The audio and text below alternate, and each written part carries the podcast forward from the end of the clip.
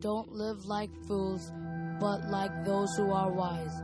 Make the most of every opportunity in these evil days. Don't act thoughtlessly, but understand what the Lord wants you to do.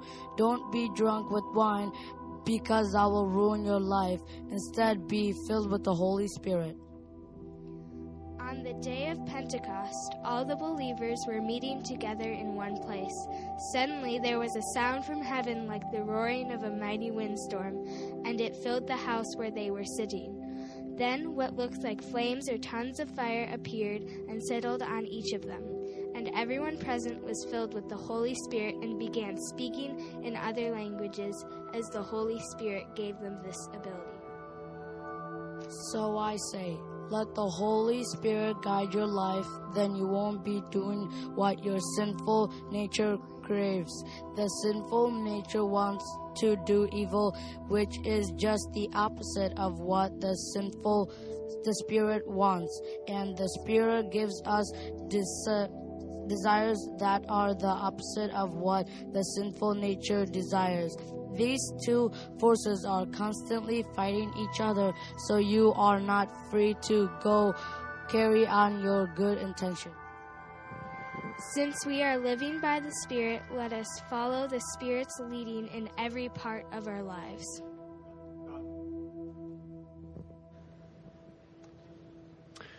All right. Good morning, Christ Church. Grace and peace to you. I'm Pastor Andrew. I'm one of the pastors here at Christ Church, and we are on week four of trying to understand, trying to know the person and the power of the Holy Spirit. This morning I wanted to start with something uh, a little different. It's called a parable. Uh, it's something that Jesus often used. It's basically a really short story that conveys tremendous meaning and depth. Listen as I share with you a modern day parable. There once was a goat named Gordy. He looked like a goat, ate like a goat, and he fought and played like a goat. One day a shepherd showed up and said, Gordy, you're now my sheep. Well, from that day on, whenever the sheep was about to eat like a goat or fight like a goat or think like a goat, a small and yet powerful, persistent voice reminded him Remember, you're a sheep. So, Gordy stopped doing goat things. He started doing sheep things. And when he stopped doing goat things and started doing sheep things, he stopped looking like a goat and started looking like a sheep. Well, that made perfectly good sense, since, after all, he was indeed a sheep. My hope is that you are going to be really confused right now. Come back and listen to this sermon later in the week, and it will make a lot more sense. And you'll get a chance to rehear this message. Today, we are going to be looking at and talking about the transformative power of the Spirit as we grow in our understanding of the Spirit, as we grow in our understanding that we are indeed sheep in Christ's pasture, as we grow in our spiritual maturity as led by the Holy Spirit. First thing I hope you know, I hope you understand this. If you're in the room today or following along online, God loves you. He claims you. You are a sheep. All right, let's dive in. Galatians 5 is where we're going to start. We're going to refer to this verse. If you want to bring it up on your Bible app, highlight this one, circle this one, because this is such a great summary verse for our series as a whole. Galatians 5:25 says this: since we are living by the Spirit, that is to say, since we have been given new life in the Spirit, since the Spirit has come to us and claimed us and made us holy, adopted us into God's family, and presented a new future in front of us, since we now live according to and by the power of the Holy Spirit, let us follow the Spirit's leading then in every part of our lives. Here's a quick summary of where we've been so far. First off, the first week we learned the Holy Spirit is a person. It is someone who comes alongside of you. It's someone that you are in relationship with, that you can pray to and pray with. The Holy Spirit, uh, its purpose, its, its motivation, the reason it rolls out of bed in the morning, its calling is to make people holy. That's what the Holy Spirit does. It makes people holy. To be holy is to be set aside and to become part of God's family to be distinguished and called into and adopted as a child of the living God. That is what it means to be holy. A, a fancy word that we touched on in week two is sanctified. We're going to come back to that again today. The Holy Spirit is a person who makes people holy or sanctifies people, setting them aside for God's purposes and preferred future. Last week, we learned that when the Holy Spirit does that, when the Holy Spirit sanctifies you and really claims you and adopts you into the family, He imbues you with special gifts, spiritual gifts, for the purpose and for the reason of making other people holy. He gives you gifts so that you can use and employ those gifts so as to introduce the Holy Spirit to new people. How many of you discovered your spiritual gifts? How many of you know your spiritual gifts?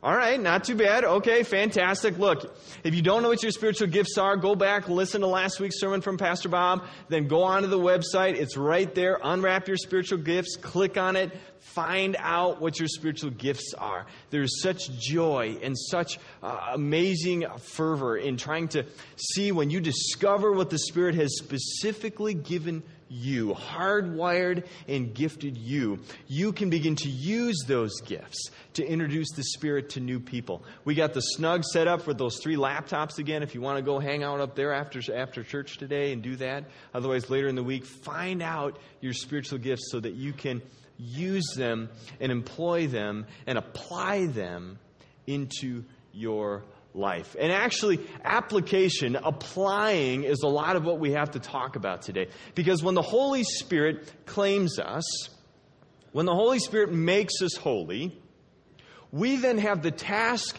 and the challenge, the invitation to let that reality dictate, as the scripture said in Galatians 5, lead us in every part of our lives when you become holy, when you choose to see and understand what God has done and is doing in this world, you then have the opportunity to apply that into your life. There's a fancy way of describing this. It's called spiritual maturity.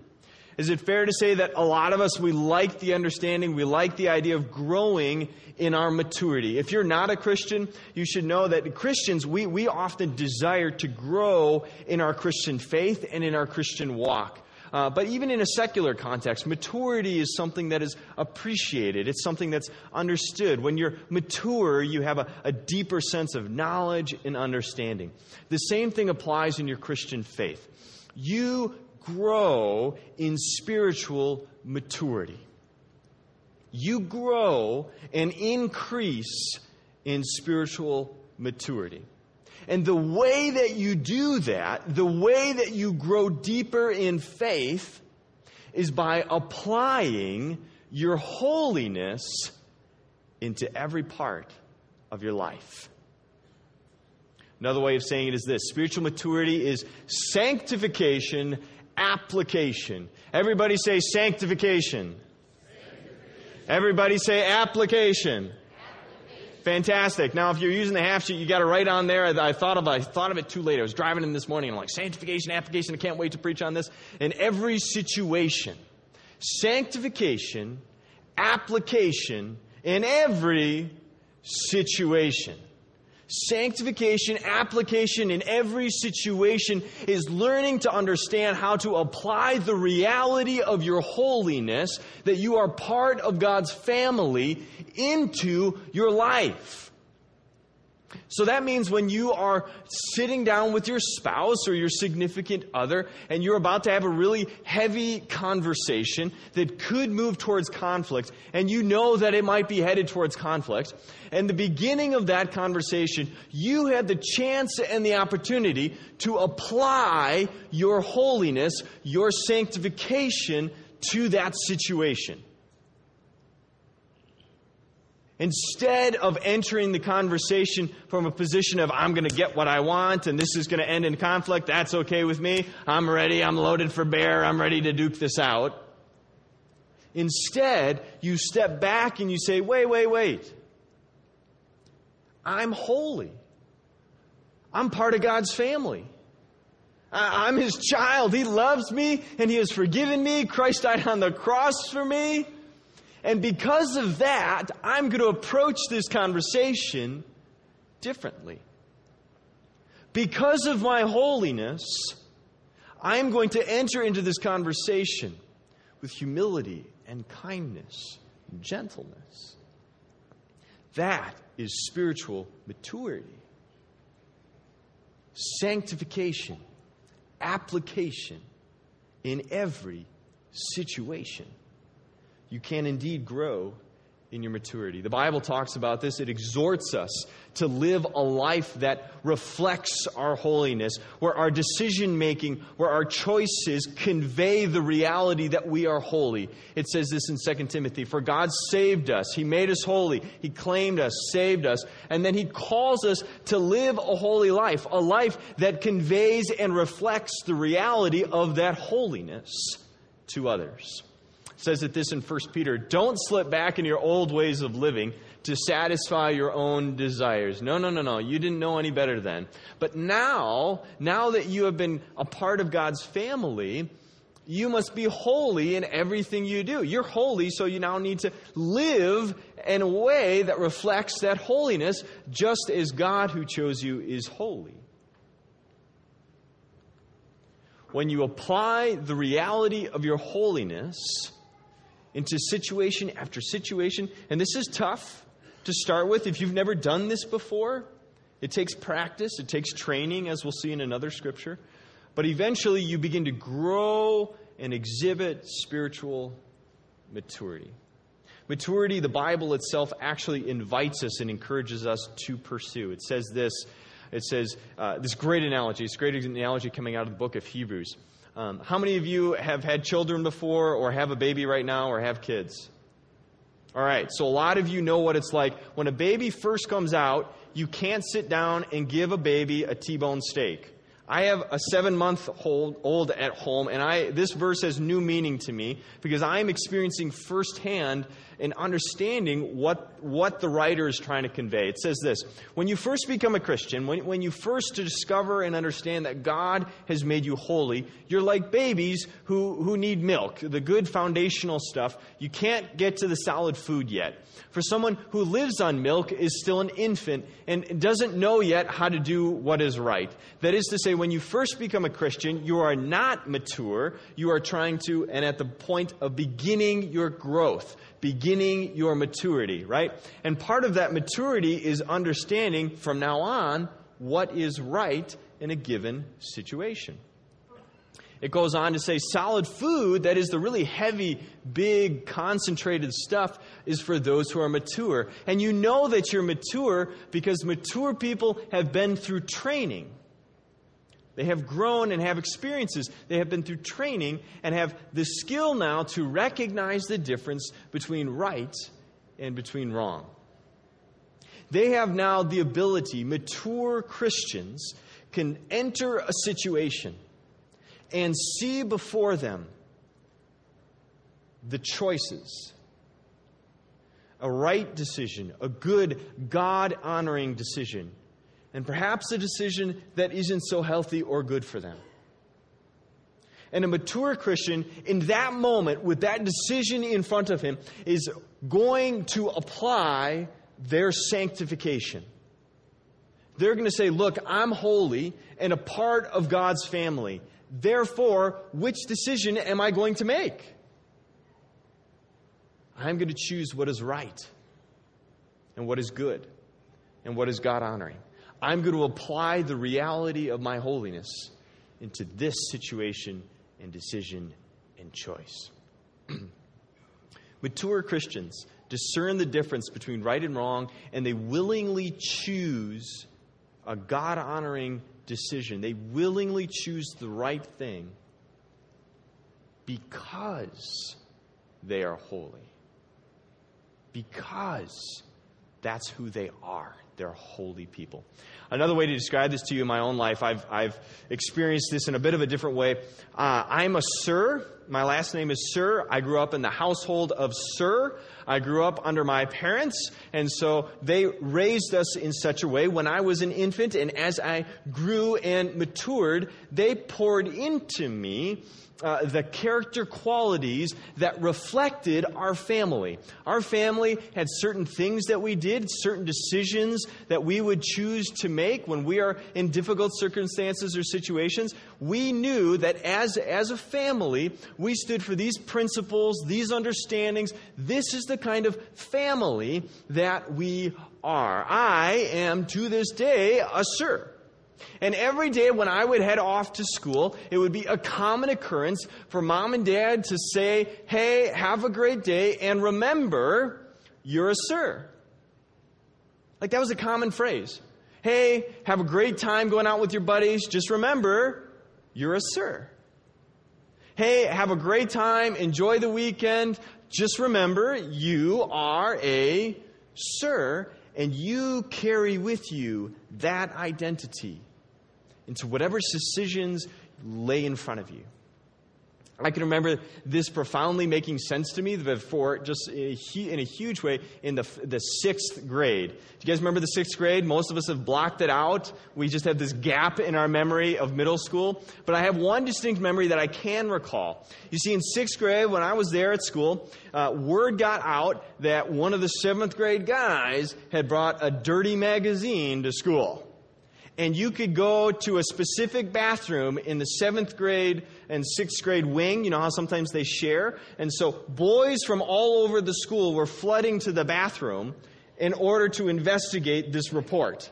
Now, uh, transparency, in my honesty, here you go. I was innocent and I just needed to really use the bathroom. So I had to go to the bathroom, didn't yet know what waited for me there. But by the time I showed up, there was literally a line going to a stall of middle school boys. Now, I didn't know what the line was for, but I figured I better get in line because I'm a middle school boy, and there got to be something good in that stall, at least something to admire and appreciate. You know, I don't know what it is yet, but it got to be cool. There's a line, so I got in a line, and as the line kept going, I started learning. Whoa, what awaits me in that stall? And I remember getting closer and closer and closer. And at the moment where I, I was at a decision, I was the next one in line. I was the one on the other side of the bathroom stall door. And I remember standing there as a sixth grade boy, and a voice came into my mind. A voice spoke into my life and nudged me, reminded me.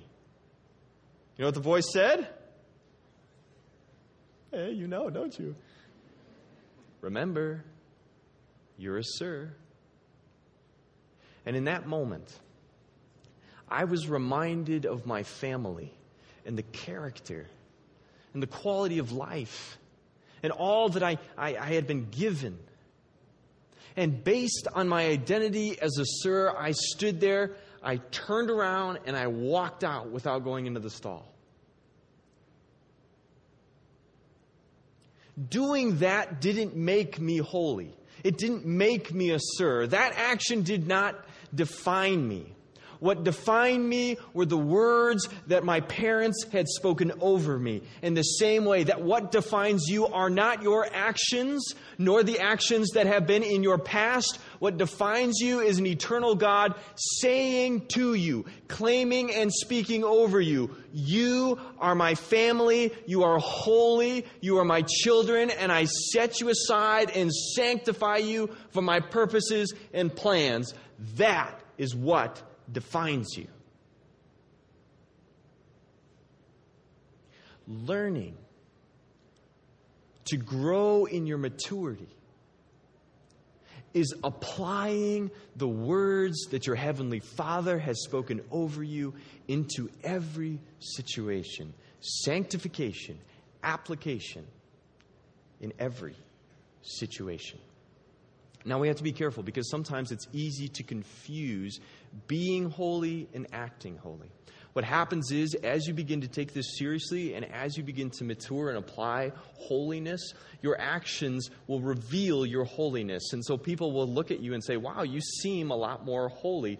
And you just need to say, No, I'm not any more holy. I'm just showing what I really am, which is holy to begin with. I'm not growing or increasing in holiness. You cannot increase, you cannot grow holiness. You can grow maturity, but you cannot increase or become more a part of God's family. You just simply are God's child. You are a part of His family. What you can do is grow in how you live that out. Now, it's important to distinguish because throughout history, people have gotten really confused on this, on this specific uh, topic and problem. They've gotten the cart before the horse. This problem goes all the way back to a guy named Abraham. Do you guys remember Abraham from the Bible? Father Abraham had many sons. Famous guy from the Bible that God comes to and says, Abraham, I'm going to, I make you holy, Abraham, and I'm going to make your family holy, Abraham. Your family will be my family, and your descendants will be my children. So, Abraham, through you, I'm going to bring promise and hope and holiness into this world. And so he claimed Abraham. Abraham had descendants. He had children, grandchildren, great grandchildren. And eventually down the line, he had a, a descendant named Moses. You ever hear of Moses before? Okay? God comes to Moses and says, Moses, you are holy, and in order that other nations and other families would understand that you are holy, that you're mine, I want you to live a certain way. And so here are some rules, guidelines. These are things that I want you to, to, to, to do. These are decisions that I've already made for you that will help define and reveal your holiness. You are holy. This is just going to show it and those are called the Ten Commandments. And eventually, those Ten Commandments grow and get expounded upon to 613 different laws in the Jewish custom and Jewish tradition. And what happens is the people became so obsessed with following the laws, following the rules, that they began to swap rules for relationship. They began to think that maybe what really makes us holy is how we live and the actions that we do, and that we can get more holy if we follow more laws. And in the process, they forgot the God that made them holy. They began to think that actions make you holy instead of an eternal Holy Ghost. And it got really screwy and really bad. So much so that when Jesus came, he came to blow all that up. He gets in the face of the religious teachers at the time that had just totally bought into this. They were called Pharisees. You ever hear of a Pharisee before? They're in the Bible. The Pharisees believed that they could actually increase or become more holy by what they did, by their actions. And in doing so, they exchanged the rules and regulations for a relationship with the holy God that makes them holy. This is so, so important. To this day, this is still a reality in many Christian churches. If you have come against this before, I apologize. I am sorry. If you have had people layer on you rules and regulations and taken your focus off of the eternal God, I am sorry. God makes you holy.